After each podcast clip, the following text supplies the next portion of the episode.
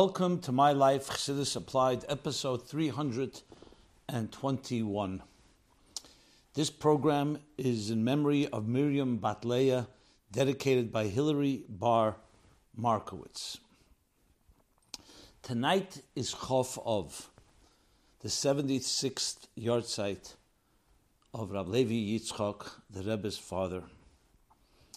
Tovshin Dalit is when he passed away. At the time, they weren't so clear when exactly it was or what year, but ultimately it was clear that it, was the 20th of Av in Tovshin Dalit, 1944, in Alma Ata, which was in Golis. This is where he was sent off and suffered greatly, as documented by the Rebbetzin Chana, his wife, the Rebbe's mother. The Rebbe made many times reference to it and had much aggravation over the fact that he could not honor his father, especially in those difficult years. And yet, as Rabbi Lev Yitzchak himself explains in that Shima, that fascinating, I mean, unbelievable manuscript where he writes about himself, that his name, Levi and Yitzchak, and all the events in his life all indicate to Gvura. Gvura means severities, difficulties, which he went through. And he explains it even in the context of how many prisons he was in and what years and the different days he sat, all connecting it. Seeing even in his oppression, even in his challenges, he saw lakus, godliness. It wasn't just words, because he lived through it. And we know that he suffered greatly. But lofum tzayda agre, from every suffering comes out greatness. And here we have the Rebbe, the son of Rabbi Yitzchak, the oldest son becomes the Rebbe of the seventh generation, the Deir Ashvi of Chabad. The Rebbe, of course, we know, honored his father in ways that are beyond imagination, especially due to the fact that he could not honor him for all those years. The Rebbe left Russia uh, with the Frierdiker Rebbe, Tofresh Peites. That would be the year 1928 end of 1928. So from 1928, when the last time he saw his father, we don't know. But let's say even if it was in 1928 or a little earlier, 1927, which not necessarily the case, it was difficult to travel. These were extremely difficult times then. But uh, upon him, from 1928 till 1944, you count the years. The Rebbe would not reunite with his mother until Tovshin Zayin, 1947 when she came out of Russia, and the Rebbe went to Paris to greet her and bring her back to New York with him.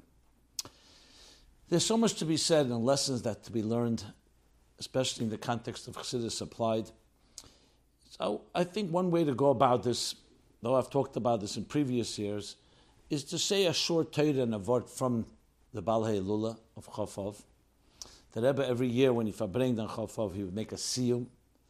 And if, as you probably know, that after the Rebbetzin Chana came out of Russia, she brought with her writings that were left. Much was lost, they say, but there was plenty also left, and it was printed in volumes of Likkutei Levi Yitzchak, Teres Levi Yitzchak, Igres, letters from the Rebbe, from the Rebbe's father to the Rebbe. So it was published in books and Sfarim, and by the Rebbe that was extremely cherished and precious, to the point that he, every Shabbos, would dedicate a section of the Farbrengen to explain the Torah of his father. First, it began with explaining his father's commentary on uh, on Egeres Hashuva, then on Tanya, and then Likkutei Levi Yitzchak on each week's Pasha in the Zoyar. From time to time, Teres Levi the different uh, commentaries that the uh, Rabbi Levi, Levi wrote on Gemara, on Chazal, on uh, different uh, subject matters. So I'll share one or two Torahs that may be known, maybe not known. One I heard years ago. I don't think the Rebbe ever commented on it, but we say in a Shiner Rabbe, on Shmini Atzeres, I'm sorry, on Shmini Atzeres, as well as on Pesach, we talk about the, the, the Tfilas Tal, Tfilas Geshem on Shmini Atzeres, and Tfilas Tal. When we change the Nusach of the of davening, when we Tal or uh, with the Bitfilas Geshem, when the, rain, when the rain season begins or when the rain season ends. So we have Meir Atol or Meir Geshem, and um, and then we have uh, Tal. So in that tefillah, there's an expression when you say the bracha, it says l'chaim v'lei that the rain or the tal, the dew should be l'chaim to life, and not, God forbid, to death. As the Bala Elula, it seems redundant. If it's to life, it means it's not to death. They see Leila Movis means l'chaim. And he says, no. A person can have Leila Movis, not be dead technically, but also not really be completely alive. We're not talking about biologically.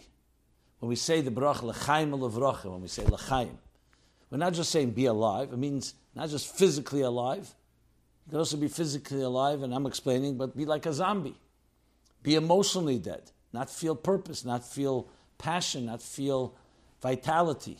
So Rabbi Levi Yitzchok says, L'chaim v'leila not just we should have leila that you shouldn't be the opposite of death, but you should actually be, life is more than just the absence of death. Life is a full-bodied experience. And especially a chayim l'chaim, not poyer sheyodin, as the expression goes by the Chassidim. shouldn't be peasant years, petty years, but it should be elevated years, transformative years, transcendent years. In Tov Shalom Tes was uh, I, was it Nissen or Chafov? I think it was Yud Aleph Nissen. The Rebbe said something interesting when he spoke about his father, and from the rare time the Rebbe spoke personally about his younger years. It's always geschmack to hear. What did the Rebbe say? The Rebbe was talking about, I believe, about the Shtochim, about Eretz Yisrael. We all know the Rebbe being extremely adamant not to give one inch of land for, uh, for away from Eretz Yisrael. And, but the Rebbe was being criticized by people about his strong position, his strong stance. So the Rebbe said, in the middle of Fabrein, the Rebbe suddenly said, and smiled, and he said, People ask me, am I bothered by the fact that people criticize me? That they talk against what I, my, my position against me. They, they attack me. Of course, the Rebbe speaking Yiddish. So the Rebbe said, To say it doesn't bother me at all, I can't. But to say that it bothers me to the extent that I will stop speaking, also not. And the Rebbe continued, which as I said, an interesting insight, gives a glimpse of the Rebbe's younger years. The Rebbe tells us that, and where did I so called develop that type of position, that I'm not going to be quiet just because I'm being criticized? He says, starts telling, since I was the Bechor, the oldest in the family, and people would come from all over to ask my father questions. He says all types of people. And sometimes there are people who were like critics and skeptics and had their, they came more adversarial positions. So he says, so often they would send them to me to talk to them. Being that I also was versed in more in several languages, Rebbe said, and then the Rebbe added as a, uh, an aside, he said, and I am not going to uh, to say that I am that I'm proud of it. I'm not saying I'm proud of it that I know languages, but to deny that I learn languages, which I'm sure they'll criticize me for as well, I'm not going to deny it because it won't help anyway. Not like those people that try to hide their pasts. I'm just chazing the way that Rebbe said it. Okay. The Rebbe continued, so they would come to me. I guess it meant that they, they spoke other languages, not Russian or not Yiddish, so I assume that the Frida Rebbe would take care or deal with them. In a form of, it doesn't say it clearly, but like almost like assisting his father in dealing with certain challenging people. And the Rebbe said, and there I learned, when I was dealing with these people, I learned from young age how even when you're uh, criticized or even when they uh, speak harshly to you, that it shouldn't affect you. And then the Rebbe said these words, which are, I think, he says, I'll say it in Yiddish, then I'll translate. He said, und nicht auf dem hat mir, mir aufgehalten wird. Aber Schass, sie da, a Zore, oder sie da, still. This was not the way I was educated. Or this was not, for, for this purpose, I was not educated. That when something is dangerous, or strikes danger, or uh, poses danger and threat to Jewish people, that I'm going to be quiet. Explaining what he said, that even though I can't say it doesn't bother me, but to be quiet, not. Which tells you he grew up in a home with a sense of urgency. And it's that you don't, you don't pause or hesitate or retreat because someone doesn't like it or because someone's critical. You don't take it personally in that way. It's a tremendous lesson in that type of fortitude, which of course was a hallmark of the Rebbe, of all the Rabbeim. But here the Rebbe made direct reference to it. So, covered Chafov, thought it was interesting to chazir and repeat. The lessons in what I just said in both L'chaim Leila as well as the story that the Rebbe shared with us, I think is obvious about how each of us, very often, we know the Shulchan Aruch begins with a statement, Al Yevish Mipnei Hamaligim. Do not be ashamed, do not be embarrassed before those that will laugh at you, will mock you. He'll say, one second, we all have a certain level of self confidence and self esteem. Suddenly I'm going to, the Shulchan Aruch has to tell us, okay, you could say some people may be a little weak, but this is the opening of Shulchan Aruch for all Jews, everybody. Why would the Shulchan Aruch make such a statement? As if assuming that people may, may, may uh, compromise their own integrity because someone's mocking. So there's a Gemara in Brachas that talks about Rabbi Yochanan ben Zakkai. It was, he was the day of his passing. Here is uh, passing. Yochanan ben Zakkai, of course, was one of the greatest Tanoim. His students were at his bed. And one of the last things he says to them, he says, Halavai, Shehelachem Shamayim Kameir Basar Vadam. Halavai, may it be that you should fear heaven, God, as much as you fear other people. Now, this is not small people. We're talking about students of Rabbi Yochanan ben Zakkai. Because that is human nature. Even the great of the greatest of the greats some, can sometimes be affected. Because Adam is Medini, the Rambam says. We are social beings and we are dependent, firstly, on our parents, on friends, on peers, on educators, on a community, on a society. So it is possible that a person may, at least for a moment, pause or hesitate because how what others are going to say about you. And then some of us, that could be a driving force in our lives. We either are pleasers or we don't want to rock the boat or we don't like confrontation. All the different reasons. Comes the Shulchan Aruch and says openly, the first statement, Shavisi Hashem lenegdi samit. Remember, God is always before you. It's the only one you have to consider.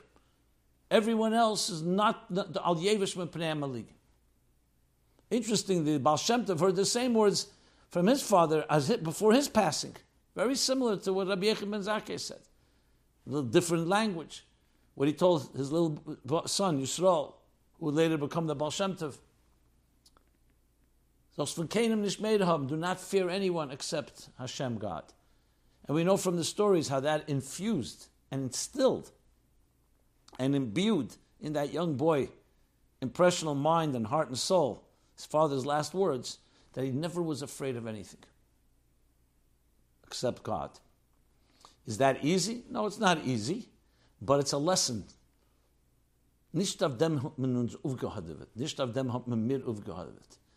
Not, I was not trained, I was not educated that something is happening, a threat, or some other issue, to be silent. It's a tremendous lesson for each one of us. We will have many challenges in life. And very often we shrink away. We don't want to, as I said, rock the boat. We don't want to shake things up. We don't want to disturb anybody. But lo yichre v'lo yishtachave, as Mordechai taught us. We don't bow. We don't prostrate. We don't answer to anyone but God. This is what we need to aspire to. It may sound like a simple lesson, but these are the lessons we learn from some of these greats. And the goal is to live, not just to not be dead, God forbid, not just to not be lifeless, but to live with a pneumius, with a chayis, with a varmkeit, with vitality, dynamic life, driven by purpose, driven by mission. Rabbi Levi Yitzchak was a living example of someone who went through tremendous sorrows and aggravation that literally changed his whole being. I don't know if you've ever heard this, but the picture we always had of Rabbi Levi Yitzchak all the years was a picture of his, of his last uh, year or last months of his life. When the picture arrived, and it's printed in uh, the Rishimis of Rabbi Levi Yitzchak and Tanya, when the picture arrived and the Rebbe saw it, the Rebbe wrote, Amurzal, with a question mark. He asked if this is my father. Basically, didn't even recognize him. Later, a picture was discovered, which is the one that's become more popular. It's also a picture under duress. When he was arrested, this picture was taken. But it's obviously much closer to his face. But when you look at it, you really see almost like two people. How white he became. His wife, the Rebbetzin Chana, writes how ill he became. And yet he saw in all of it the divine hand. Thank God today we're blessed that we don't go through such tzaddis. But these are lessons for us, especially today when people say, What's going to be tomorrow? This pandemic disrupting, demoralizing, disorienting us all from our summer plans and our school plans and our children, our work, travel. I mean, you name it. So, everyone in their given situation, we have to remember that we were trained for something. We were trained to be in this time, to be leaders, to be proactive, and not definitely not to shrink in fear, and never to be in a spall and to be impacted in any way by what people say. We need to be influencers, not being influenced by. That's how we were trained. You influence, and then you're not influenced. You become the proactive leader, the one that generates, the one that initiates. Those are some of the lessons. And we do, when you do that, it's l'chaim, not just leila movis, it's l'chaim. It's filled with vitality and life because you're driven by the purpose of your life. So it's a good time now to think about that. There are many, of course, obviously, many more tales we could talk about Chafov. I'll mention one more that Rebbe brings, the Rebbe said he heard from his father. Why does it say, I'll call you Mechayecha, Lahovi, Liyemesa Mashiach? Why doesn't it say Lerabis? Often it says, the Pasuk comes Lerabis, to add. Lahovi means to bring. So the Rebbe says, this father said, to Tais, because the goal is to bring Mashiach into our lives. Not just to teach us that it's indicating to Mashiach's coming.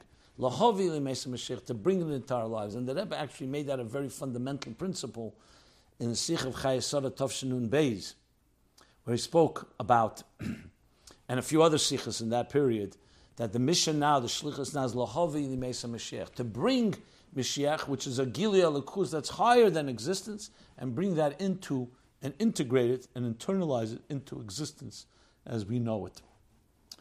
So we move now, as we move to the end of the month of Av, we're going to be moving into the month of El. And here too, Rabbi Yitzchak in another Torah says, about Av is the pagam, which means the wound in Malchus, indignity, as we discussed in the past uh, few weeks ago. Tishabov, it's 10 but not 9. The 10th sphere, Malchus, has been wounded, the Levona. And that, that pagam has to be repaired and corrected. And that's repaired and corrected as we move into El, Chedesh Arachmim, the month of compassion, where we repair the wounds. And it goes through the month, the 15th of El, when the moon is full, which is the tikkun, the beginning of the healing and the repair of Malchus. In simple terms, means that even when we're wounded and injured, and our dignity has been somewhat defiled, has been somewhat defiled, in whatever fashion, whether internally, externally, so this is not the end of the story. We have the, we have that, the, the strength and the courage to heal from that, and that's why from Ov is born the month of Elul, the month of Rachamim, Chedesh Rachim, compassion and healing, and Moshe begins to prevail over God to forgive the Jewish people over the sin of the golden calf, which will conclude with Yom Kippur, Salachti Kidvarecha, I have forgiven as you have spoken, God says. And this is all the period in which we are now moving from Ov into El. Okay. It's also the Parshas Re'eh, Shabbos Mevarchim Elul. So we're like in this transition period. Re'eh has many messages. There's also from Levi Yitzchok Teres on the Psukim in Re'eh, and uh, especially in the mitzvah of Haanakah. The mitzvah of Haanakah is to give a gift to a servant after he finishes his uh, employment, after he finishes his tenure, so to speak. It's a mitzvah Haanakah. Haanakah is not just paying him for his wages, it's a mitzvah to give him gifts. Rabbi Levi Yitzchak has, in Teres Levi Yitzchak, commentary on that, and the Rebbe, in Tav Lamed Beis, Lamed Gimel, many different uh, times spoken, explained his father's explanation of Haanakah. One point that he makes in this Parshas Re'eh Haanakah, regarding an Avodah Hashem, that Haanakah is the idea that even, even when the, it was an Eved, and an Eved is a servant, which she has in language of Chassidus, Meichen de Katnus, which means an Eved shows on a certain lower level of service because his mind is more immature. In Aveda, that would be dealing with a child or a student that's just a beginner. So it's not just enough to give him or her as much as he or she needs. Haanakah means you're giving them far more. So even when you're dealing with someone who may be a beginner, so to speak, and we know the Rebbe does not like the word beginner. There's no such Jew that, a Jew that's a beginner. Didn't like the expression beginner service or beginner minion or something like that. That even when you're dealing with a cotton, even though it's a nar and it's apidarke, which means commensurate to his stage, you still have to bestow him with the possibility to become a gadol, as the Rabbi Levi explains that Haanakah is turning it into gadlus. Because once he becomes a free person, which means he grows into an adult, you have to give him, even in the, you have to give him the ability to become great, not just uh, lefierech, proportionate to what he's capable of, but greatness itself. So that's a lesson from Re'eh. One more point I would make with Re'eh. I remember the Farbrengen when the Rebbe spoke, I think it was uh, Mem Gimel or Mem Dalet, 84 or 83. Re'eh, the expression is to see, behold. The A nechin nasin lefnechimayem esabrocha. Behold, I give before you today the blessing, and then it says the opposite, the opposite of a blessing. The question that's asked, Siddur says, the Rebbe asks, Nason is Moshe Matona. Kol ha-nason ba'ayin yofer nason. Wherever it says nason, it means you're giving a gift. So giving a blessing is clearly a gift. But what kind of gift is it to give something that's called the opposite of blessing? That's not a gift, that's a curse. And the explanation is that the Pasuk is not talking about something negative. The Pasuk is saying, Here, behold, I give you, today, I give you two blessings. The blessing to know which journey, what road to travel on, and what to avoid.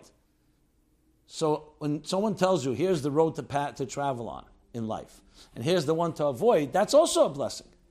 Sometimes even a greater blessing. It's saying, don't take this path.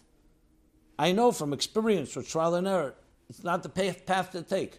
So clarity is the blessing, the blessing of clarity to know what path to go on and what path not to go on. So when you sometimes hear Eloi, do not do something, that's equally valuable than someone saying do something. When you go to someone that advises you in building a business or any specific venture that you're involved in, not only do you want to hear what to do, you also want to know what to avoid, what pitfalls to avoid. So that's the blessing of Re'eh as we go into the month of El, clarity, clarity. We live in many uncertain we live in uncertain times with many issues being unclear and unknown. But that's why Torah is called Torah Eir, and especially Primis HaTorah, Chassidus Moyer Shebet it's an illuminating force. It helps us find clarity even in, amidst confusion and amidst disarray and amidst uh, doubts and unknowns. Okay. So, in practical terms, that means that when we are in different, in challenging situations, learning Torah, in the there's no free person except the one that studies Torah. The Rebbe once emphasized it doesn't say one who studies Torah is free, but it says you cannot be free without Torah. Why? Because Torah gives you a perspective from a higher place. When you're living in this world, every perspective is part of the problem in a way. So if you're living in a type of subjugated life, where you have different addictions or different commitments or different things that keep you trapped, you're not going to find a solution from within the system. Torah shines a light from beyond the system.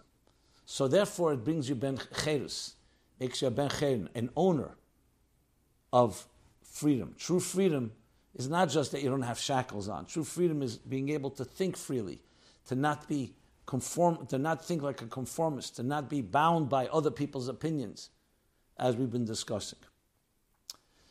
So that's the way, one of the ways, how we lift ourselves up to a greater place to be able to see life and to see situations with much in a clearer light because we're not looking from within the problem, we're looking from outside in. So, of course, learning Torah in that sense, especially Primus Torah, Chassidus, and applying it helps you actually lifts you up to another way of looking at things, like looking from the bird's eye view, which in turn informs the small, the big picture in turn informs the small picture. Okay. A little cross referencing, and then we'll do a, a few announcements. Episodes 28, 78, 128, 174, 223, 273, and 274 are previous years when I discussed the topic of Chafov, the 20th of Av, as well as Parshas Re'eh. Go to chassidusapplied.com is a site that is uh, less than a year old, where you can find all the resources you need to learning Chassidus and applying Chassidus. All these programs are archived there. My Life Chassidus Applied. You can find them by subject by simply searching by word. They're also time stamped in the YouTube version of each of these programs. They're all there. There's also the forum where you can submit any question. Nothing is taboo, nothing is off limits, no holds barred. You can do it completely anon- anonymously. And I, please God, Blineder will answer all the questions that come my way. We're now re entering after this whole COVID 19, it's still with us, but beginning to start addressing questions that came in before that uh, are always relevant to our lives. So please submit your questions and we will address them in, right time, in its right time. The essay contest is almost being finished, uh, judged. We're now evaluating the final round. So you should be hearing from us. We will soon give a date when we're going to announce the winners. So keep that in mind. And um, I want to read one person wrote in regard to the announcement that I've been making the last few weeks, where we don't do this all the time, but once a year at least, but maybe should be more often, asking your financial support in partnering with us in developing and expanding this program, as well as many other empowering programs that we have really uh, multiplied many times fold in the last five months during this crisis. So if you go, we, so we launched a Meaningful Lifeline fundraising campaign. Go to meaningfullife.com slash lifeline and please contribute generously and help us continue these programs which are free and also to expand them and reach even wider audiences. And please share that as well with others. So, in that context, your donation will be honored, firstly by helping us, but also to any dedication you would like to attach with it, whether in memory of a loved one or in honor of a loved one. So, one person wrote a separate subject. It's great how someone can sponsor a program as a way to dedicate it to a loved one's memory, etc., but this is out of range price wise for some of us. Yes, a full dedication for my life program is $1,000. So, I, so thought how about a lesser cost donation for sponsoring a transcript to be added to a particular class, or smaller yet for adding a transcript to a particular spiritual antidote? Another idea is setting up an option to co sponsor a program, meaning someone signing up who wants shared expense and you posting a link for those interested to join in. As added blessing, this could be a way to connect with new people by such shared offering. No small thing in our present time.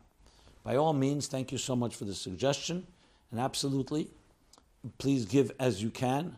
There's no uh, demands, there's no conditions, and we will honor it. And it's fine to have uh, several people uh, uh sponsoring a particular program that you find that speaks to you. And we'll be happy to honor it. So please take advantage of this opportunity. It's a great way to honor a loved one uh, because this you connect all the messages and empowering messages and the lessons and the strength that this gives to people with whoever is being honored with the dedication. Okay. With that, let us go to some questions. I mentioned I spoke about Mashiach last week, so a whole barrage of questions came in. So I went back to our files to see questions that still were not answered over the last year or two, and I found a few. And of course, I um, decided let's let's go let's deal let's jump into it. Now, for the record, you can imagine in 320 episodes we've spoken about Mashiach quite a few times. So I will make some cross referencing, but look, it's still the subject should be and is alive, and we should be talking about it. So it deserves obviously focus and priority, especially with the Rebbe telling us that we are in the last last stage. All we have to do is do that final step that will finally bring the Geula and Mashiach with to, to us. So, oh, I should add one more thing. Last week, Tisha B'Av, was broadcast a uh, podcast called Headlines with uh, David Lichtenstein, where they interviewed me on this topic and two other rabbis. You can find it on our site. If you need a link and you can't find it, just look around and say, what Mashiach, what's it all about? That was the title. It's posted at meaningfullife.com. There's even a podcast section. If you need help finding it, you can always send us a, a text or a, uh, a, on the forum, write your question, but please add your email address so we can send you the link. If you don't add it, we don't know how to reach you. so there were, I, received quite a few responses, very positive ones, to that program.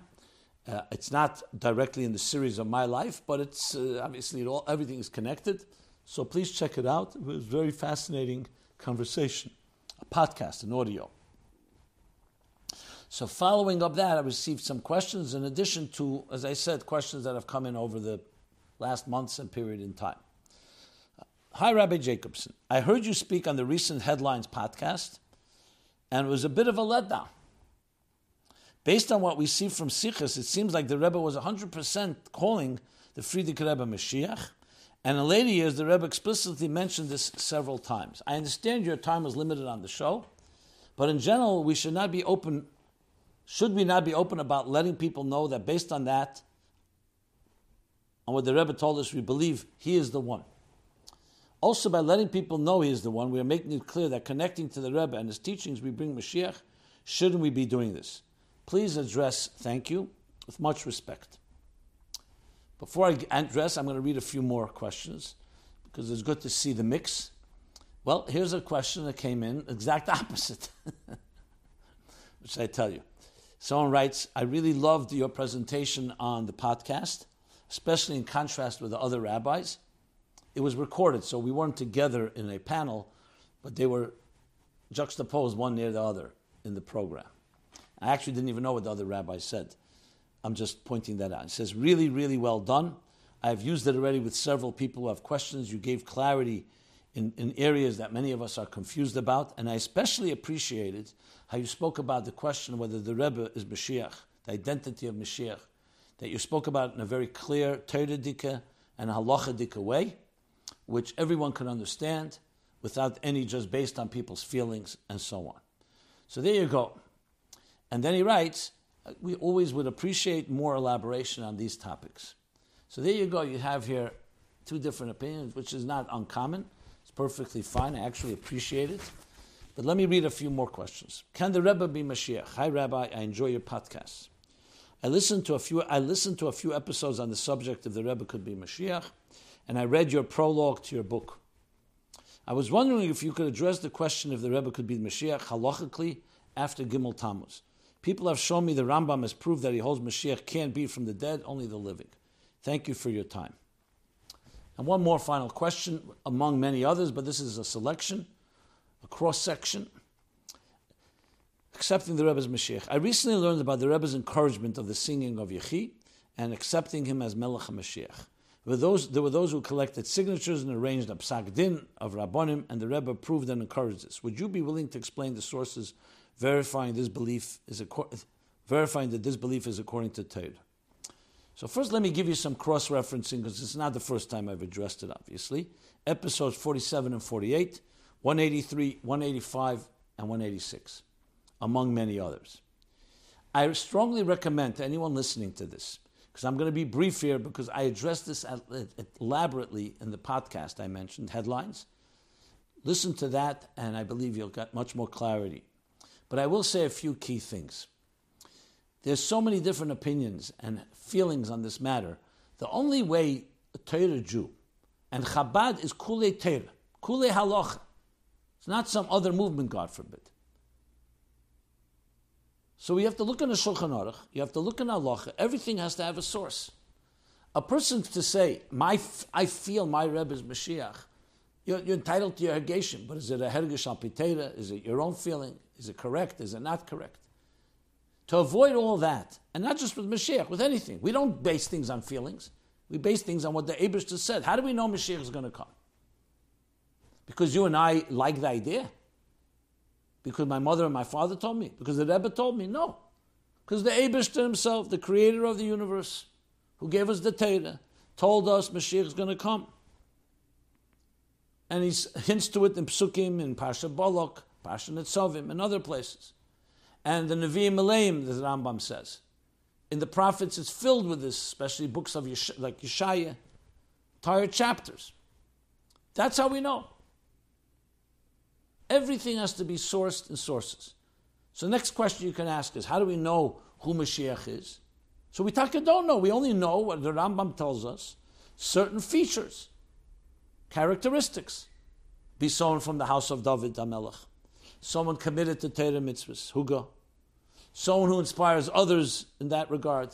Someone who will fight a war. Doesn't, it's not clear what war that is, but that's not just stating that in Hilchos Melachim, chapter 11.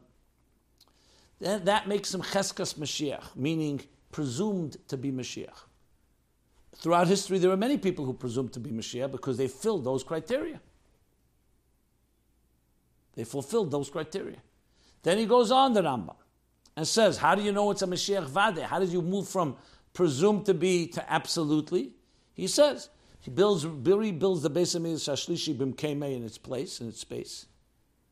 The Kabetz Nitchi Yisrael and gathers the exiles from all over back to Yisrael. And then he says, Oz Epech, and all the nations will be transformed. These two conditions, primarily these two, or maybe the third, but mostly these two, makes him a Mashiach Vadai. And that is the only Mashiach that finally that brings the Geula Amitis Vashlema. The first stage is Cheskas Mashiach. Now we don't have a Beis Hamikdash Shashlishi.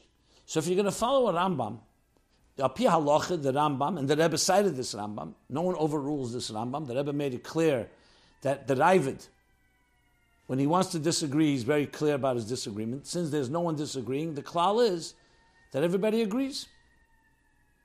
And as such, since you don't have a third Beis Hamikdash, you can't say Mashiach Vadai. The fact that some people feel it's Mashiach Vadai, or some people feel the Rebbe will become Mashiach Vadai, that's already a matter of a person's opinion.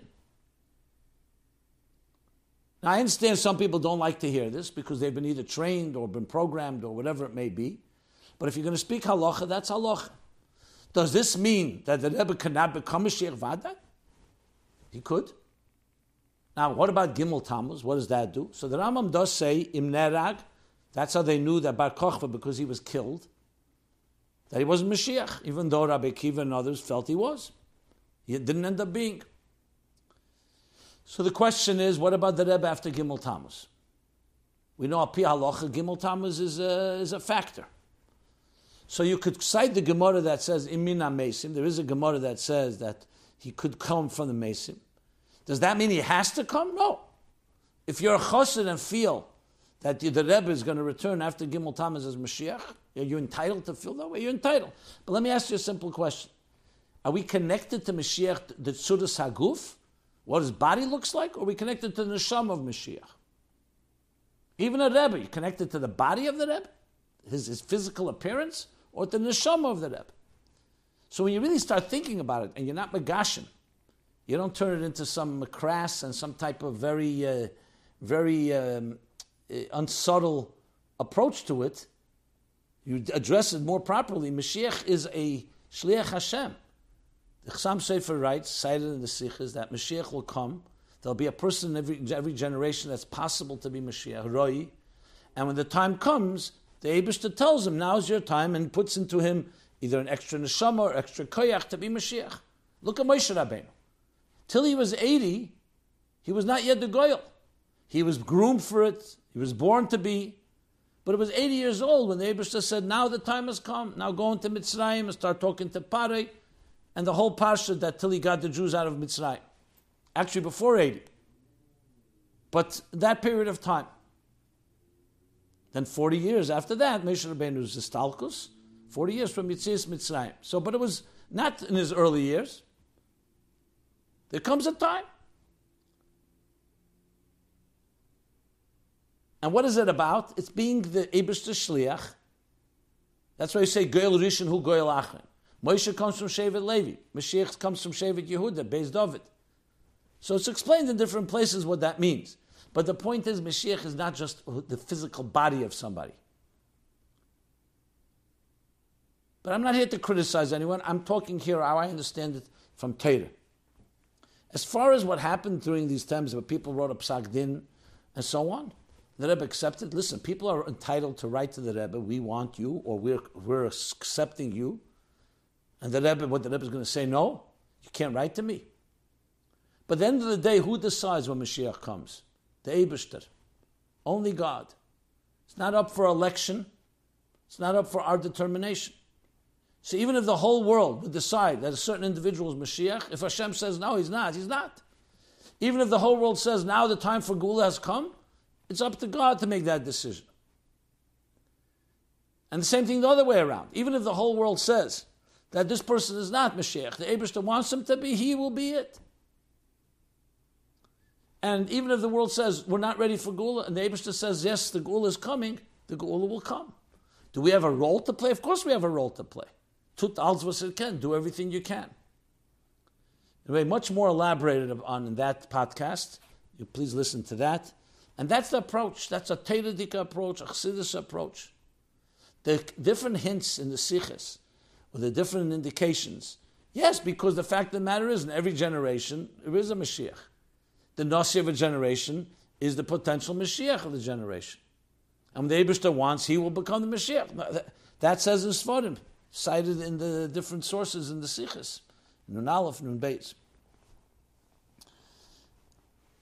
Okay, when I was asked to write the prologue, not prologue, epilogue, I should say, you know, prologue, the publisher, William Morrow, asked me to write about the Rebbe's Mashiach. I really did not want to when I wrote Toward a Meaningful Life. I said the book speaks about the Rebbe's teachings. Why do we have to get into that controversial element? They say everyone's talking about it. They insisted. So what did I do? I wrote exactly what I felt. I wrote that, unfortunately, the Rebbe's relevant, highly relevant message to each one of us has become obfuscated by a question whether the Rebbe is Mashiach. Because it's a very sensational question. And we don't want to turn to sensationalism. So I, so I wrote there that the Rebbe himself would say to you, what difference does it make? If it motivates you to become a better person, a better Jew, a better human being, that's the bottom line. That you'll do whatever is possible to do your, in your life and the life of those around you to help prepare the world for Geula. That's my objective. It's not here, not necessary to go around and announce and pronounce who is and who isn't. Especially what difference does it make? If a person feels connected to the Rebbe and his directives, that's the bottom line. It's not about proclaiming titles. That can also, also just be lip service. To me, someone's committed to the Rebbe's, they're committed to the Rebbe's teachings, his directives, his actions, his requests, his campaigns, his efforts and initiatives. Now, I've talked about this many times, so I think that will suffice. Okay, next question.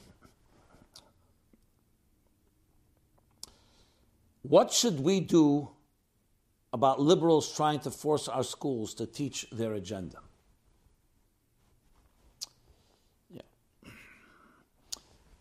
This was, this was sparked by some of the discussions I had in the last weeks about. Um, there was a class I gave called Elephants and Donkeys, or Donkeys and Elephants, Elephants and Donkeys. Where are the humans?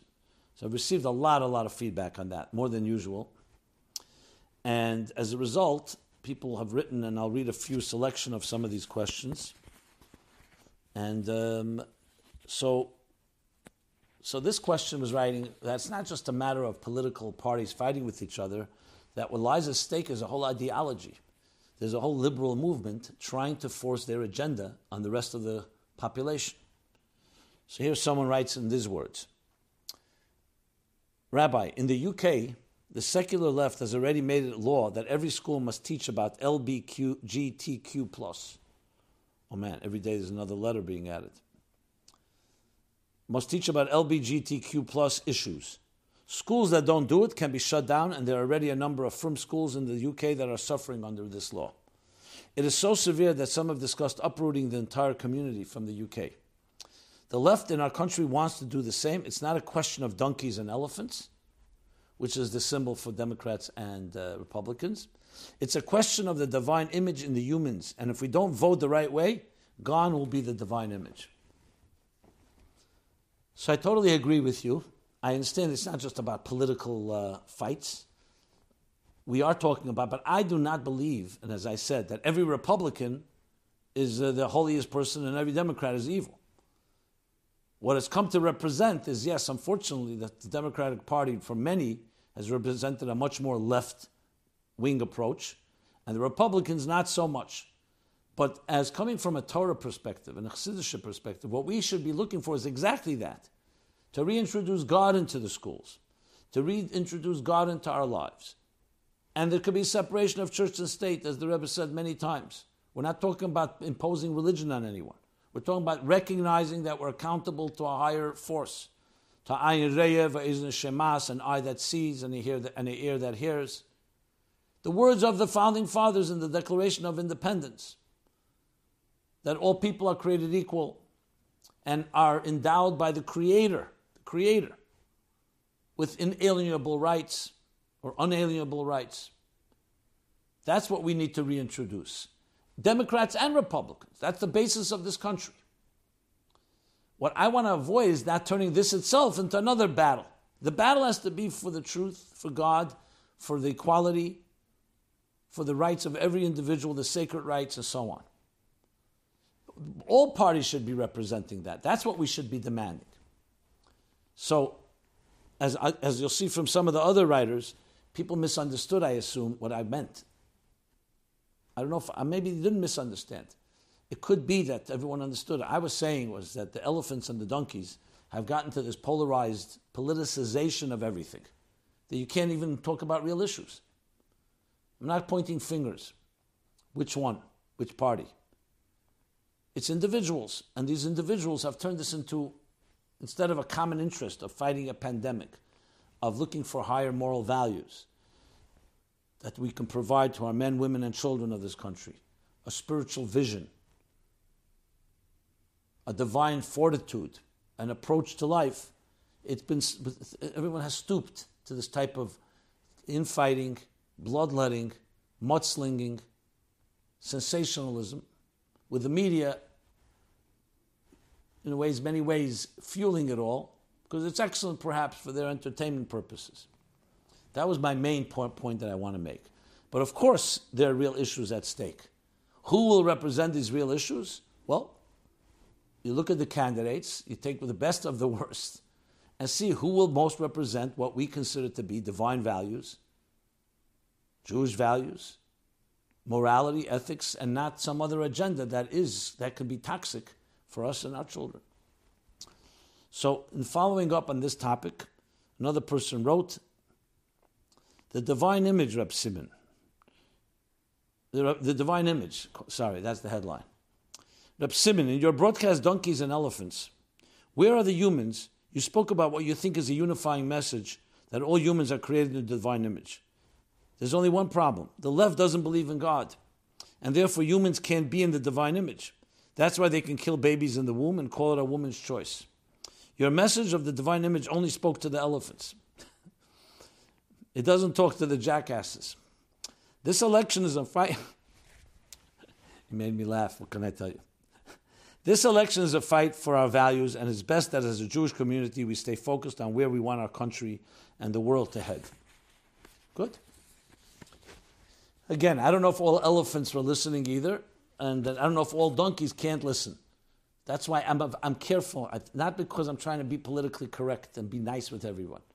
We, I know I state my positions very clearly here, but I don't like to personalize them and put everybody into a group, just like you don't want to be in a group and I don't want to be in a group. We have to be able to say to people, let's talk about the values, let's talk about the merit of the message, forget about where it's coming from and which party is embracing it. But of course, I understand the practical side. When it comes to the election day, you have to f- cast a ballot, cast a vote, and you have to choose one or the other. So that's why we need to be as wise as possible to choose, yes, something that follows our values. But you see clearly, I'm not going to go into a, um, a political discussion on the matter with any endorsements. Let's talk the issues.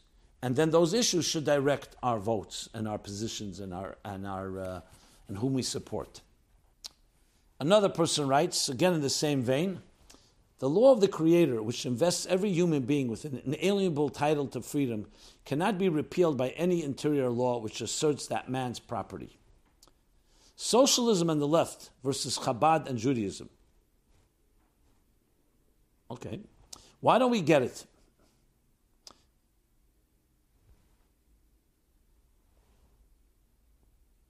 I think, by the way, that was an extension of the previous comment. I'm not sure why it was combined here. So, yeah, I, I think uh, the, the next one starts here. Dear Rabbi Jacobson, thank you so much. Yeah, it, it, after the words, we stay focused on where we want our country, the world to head, was meant to say that with where we want the whole world to head is the law of the Creator, which invests every human being with an inalienable right.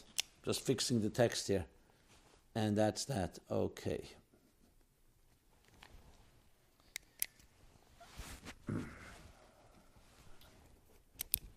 Right.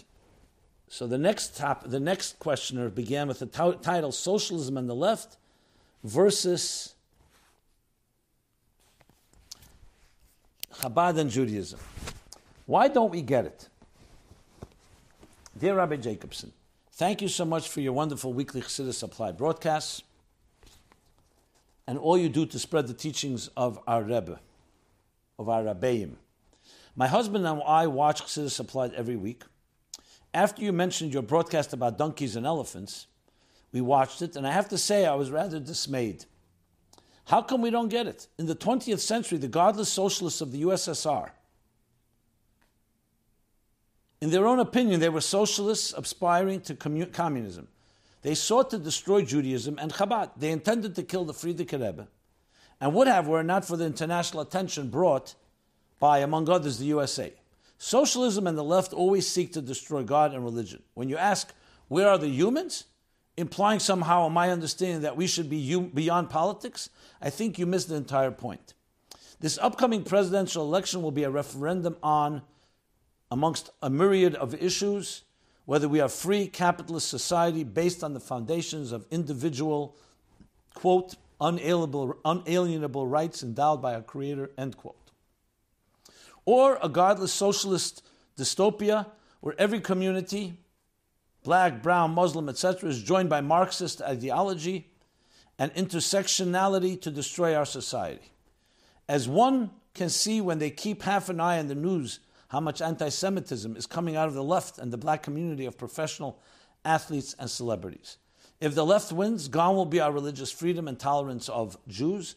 As Chabad Chassidim, who have been under the boot of socialists, why are we so stupid not to understand? It's not a question of the spirit of the spirit animals of the political parties. It's a question of the survival of Judaism in the USA. Well, though I read what you wrote, and you're entitled to your opinion, I don't have quite a fatalistic attitude to that.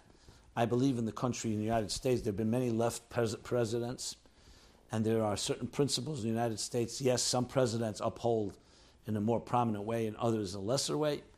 And I'm confident that, uh, that even if certain parties win, it's not going to create this type of um, uh, the, the, the, apocalypse that you're describing.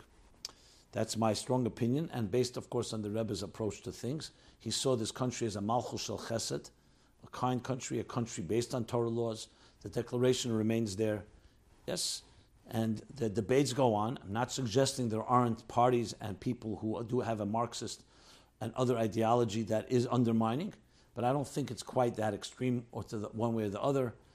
The country, as far as we see it, it's gone through almost, uh, it's in 1776, where we're talking here is almost 300 years, right? 1819. Yeah, and it is um, 1876, 1976. Um, and it has stood up and been a haven for the Jewish people, for religious freedom, for freedom of expression. And that do not go away. That is a, actually a sign of a country that has embraced, in principle and at least institutionally, the principles of Sheva Mitzvah Bnei Noach, as the Rebbe has spoken about many times. And we have to support that and obviously find candidates that support the vision that we identify with. Obviously, there's going to be other opinions, and, uh, and, and, and we're not disagreeing that there are such forces, but I don't believe that because somebody's going to win an election here or there, it's going to change the whole course of events. Okay. So there's some more questions on this. Donkeys and elephants, I guess, has really gotten captured the imagination of people. We'll leave that for a later, a later program. There was more I was going to do, but I see time is now winding down. Had a bunch of follow ups I wanted to do.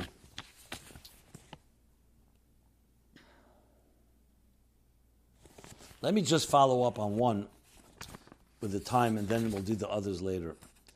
This was about continuing the conversation about is it appropriate to see non religious therapists and to look into books that have non Jewish sources for marriage or self help and so on.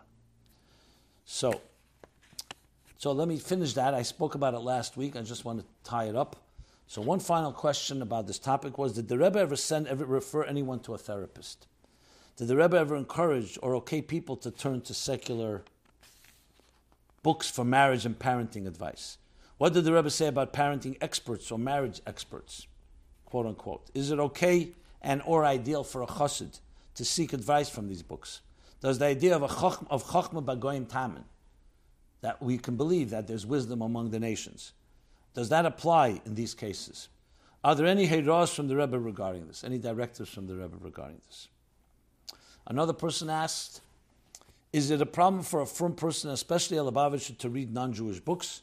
What about ones that are perfectly appropriate and ones that also help people become better human beings? So, just for the record, I discussed this at length, and I'll give you the cross referencing after I give you a summation. I spoke about it last week, and uh, this is complementing what I said then. So let me say this. First of all, yes, there are directives from the Rebbe. It wasn't always the first option. When a couple was not getting along, or other marital or other psychological personal issues, so the Rebbe would always say, speak to a third party, a mentor, a rav, a rabbi, someone who's trained, someone has experience, someone cares about you. Yes, a Yerushalayim. But there's clearly letters from the Rebbe and answers that either you don't find that or if it doesn't help, to go to a psychologist, to go to a therapist. And in this case, obviously a therapist that identifies and relates and respects your faith and religion is best, but sometimes you may not find that. Sometimes there's an expert in this area, like it is with other areas. There is an expert attorney and an expert surgeon. I understand it's much more subtle when it comes to uh, emotional, spiritual matters, but still, it to say to negate it completely, I think it's case by case. Because of Chachma Bagoyim Tamin, that they've developed methods, you just have to find the right one. Remember, many therapists are not good, period. It has nothing to do with Judaism. And nitn Torah gives us give permission for a healer to heal. That doesn't not just purely a purely medical doctor. It could also be someone dealing with emotions, and matters of the spirit, and so on. But yes, you have to be careful. You want to find the right person who gives good advice. And I always advise make sure that person works hand in hand with your mashpia, so you know that it's being directed in the right way and not something that maybe, God forbid, not in the spirit or antithetical to the Torah approach. The episodes where I address this more at length is 75, 202 and 203, 232 and 233, 245, and see also episodes 24 through 28 and 49. Okay. I'm going to do two more follow ups from episode 319. We spoke then about betachin for wealth does it apply to have trust in God, not just for your needs, but also beyond your needs? Regarding betachin in ashirus, which means trusting that you'll get become wealthy, didn't the Rebbe say that everyone should be mishtadel, everyone should make an effort to get the rechush gadol, the great treasure, in order to end the golus? The rechush gadol is referring to the verse which says, "Acha ken yotzu gadol." After the years of oppression and slavery in Egypt, they'll go out with great wealth. And the Rebbe definitely referred to it that we should get that great wealth today. To end the golus, just like before Yitzias Mitzrayim, the exodus from Egypt. Also, I heard that the, the multi-billionaire Leviev, when he was only a teenager, asked the Rebbe for ashirus wealth, And the Rebbe told him to give 10% and a little more from his earnings in a very strict calculation of 10%. Ashir, Ashir Shetis Ashir. A wealthy person will only become wealthier when he does that. Uh, the mitzvah of tzedakah, it says, God says, test me with this. It's the only mitzvah you can test God with tzedakah, and the results for Levi speak for themselves. While sitting with folded hands and having only bitachon accomplished, will sitting on folded hands and only having bitachon accomplished the same thing? Or, or must we also tut alz kent, must we also make an effort? Obviously, trust has comes together with an effort. I don't know if this is a contradiction to what we spoke about. I don't know if you can conclude from this that trusting in God that you'll have wealth is going to work. At the end of the day, God is going to decide. Yes, it could very well be that a person will be blessed, and especially if he gives tzedakah, will make the keli, and God chooses that he's my partner, and I will give him wealth. Because I trust him that he'll know how to use the wealth and how to give the wealth. So this was not about whether wealth is a blessing. Of course, it's a blessing.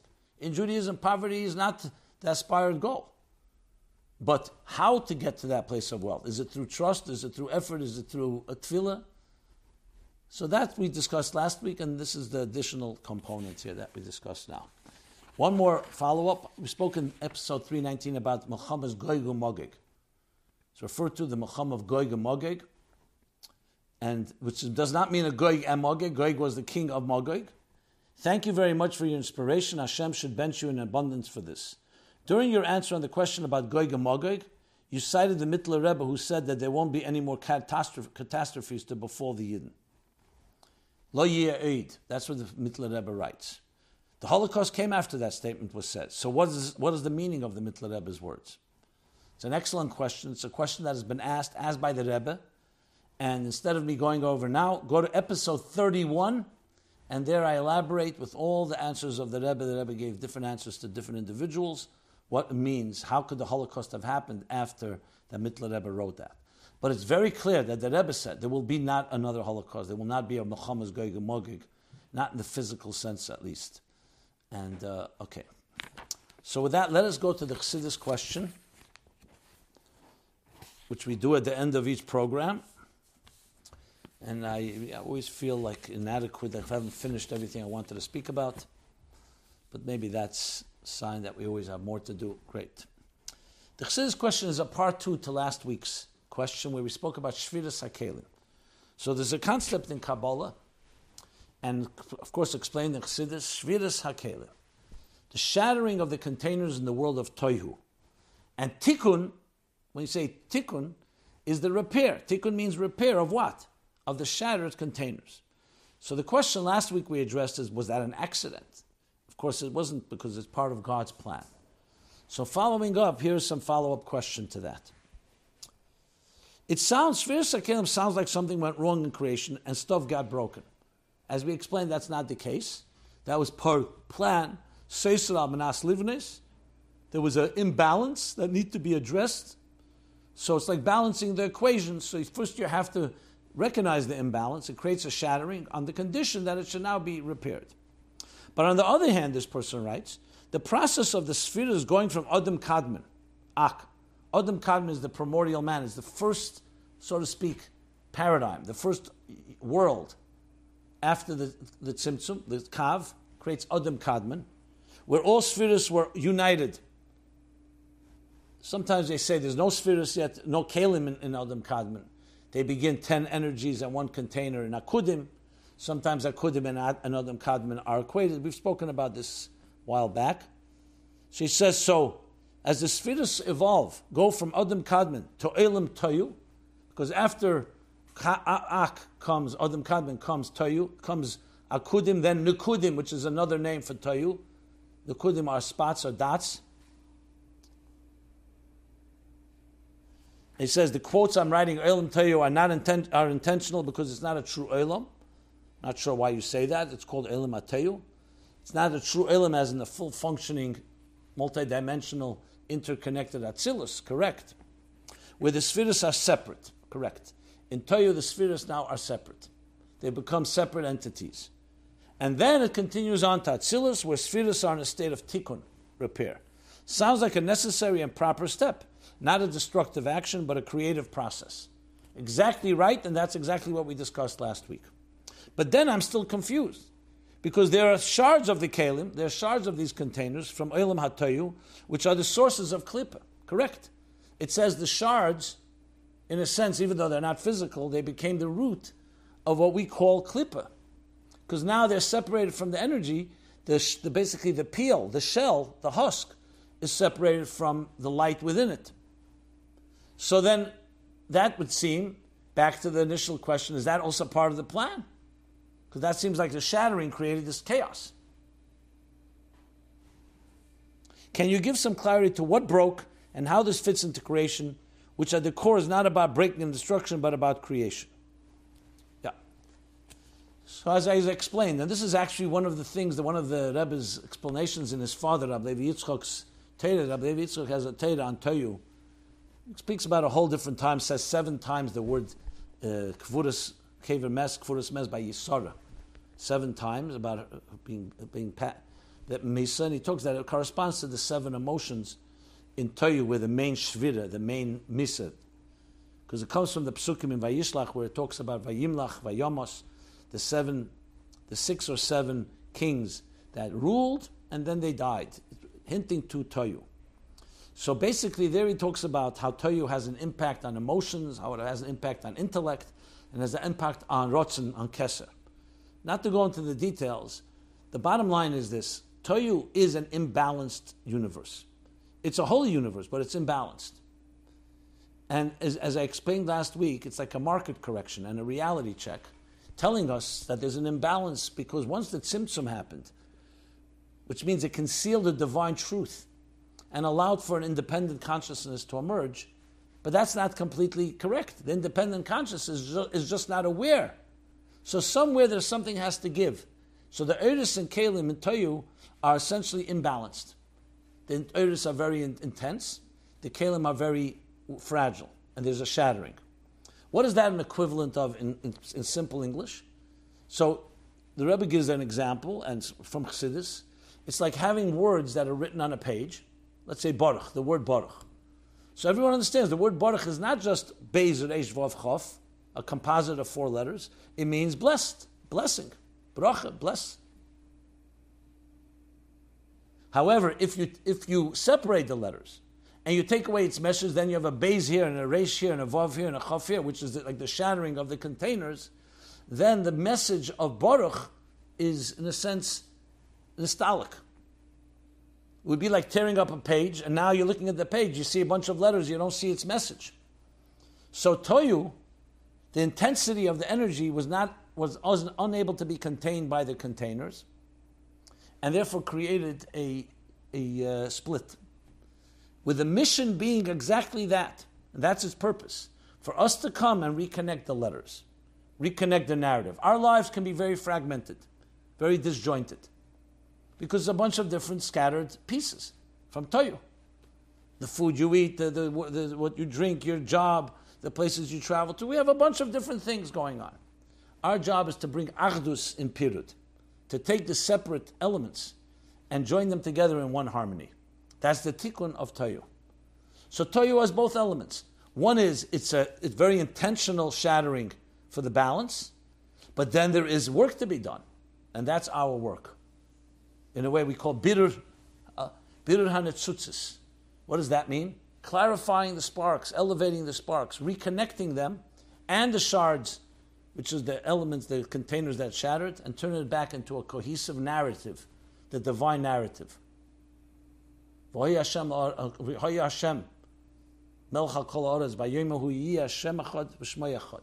a unity within all the diversity, recognizing the divine purpose in every detail of our lives. A cohesive harmony a diversity, but harmony within diversity. Okay. In episodes 157, 262, and 307, I discussed this further. So if you want more, just go there. With that, let us conclude this episode 321 of My Life Chassidus Applied. May we go from the last days of Ov with the power of the Hilula and Stalkus of the Rabbi Levi Yitzchak and Chof Av into the last days of Av, which then will give birth to Chodesh Elul, which of course gives birth to Tishrei and Rosh Hashanah and Yom Kippur and Shana Rabbah and Sukkot and all those powerful days.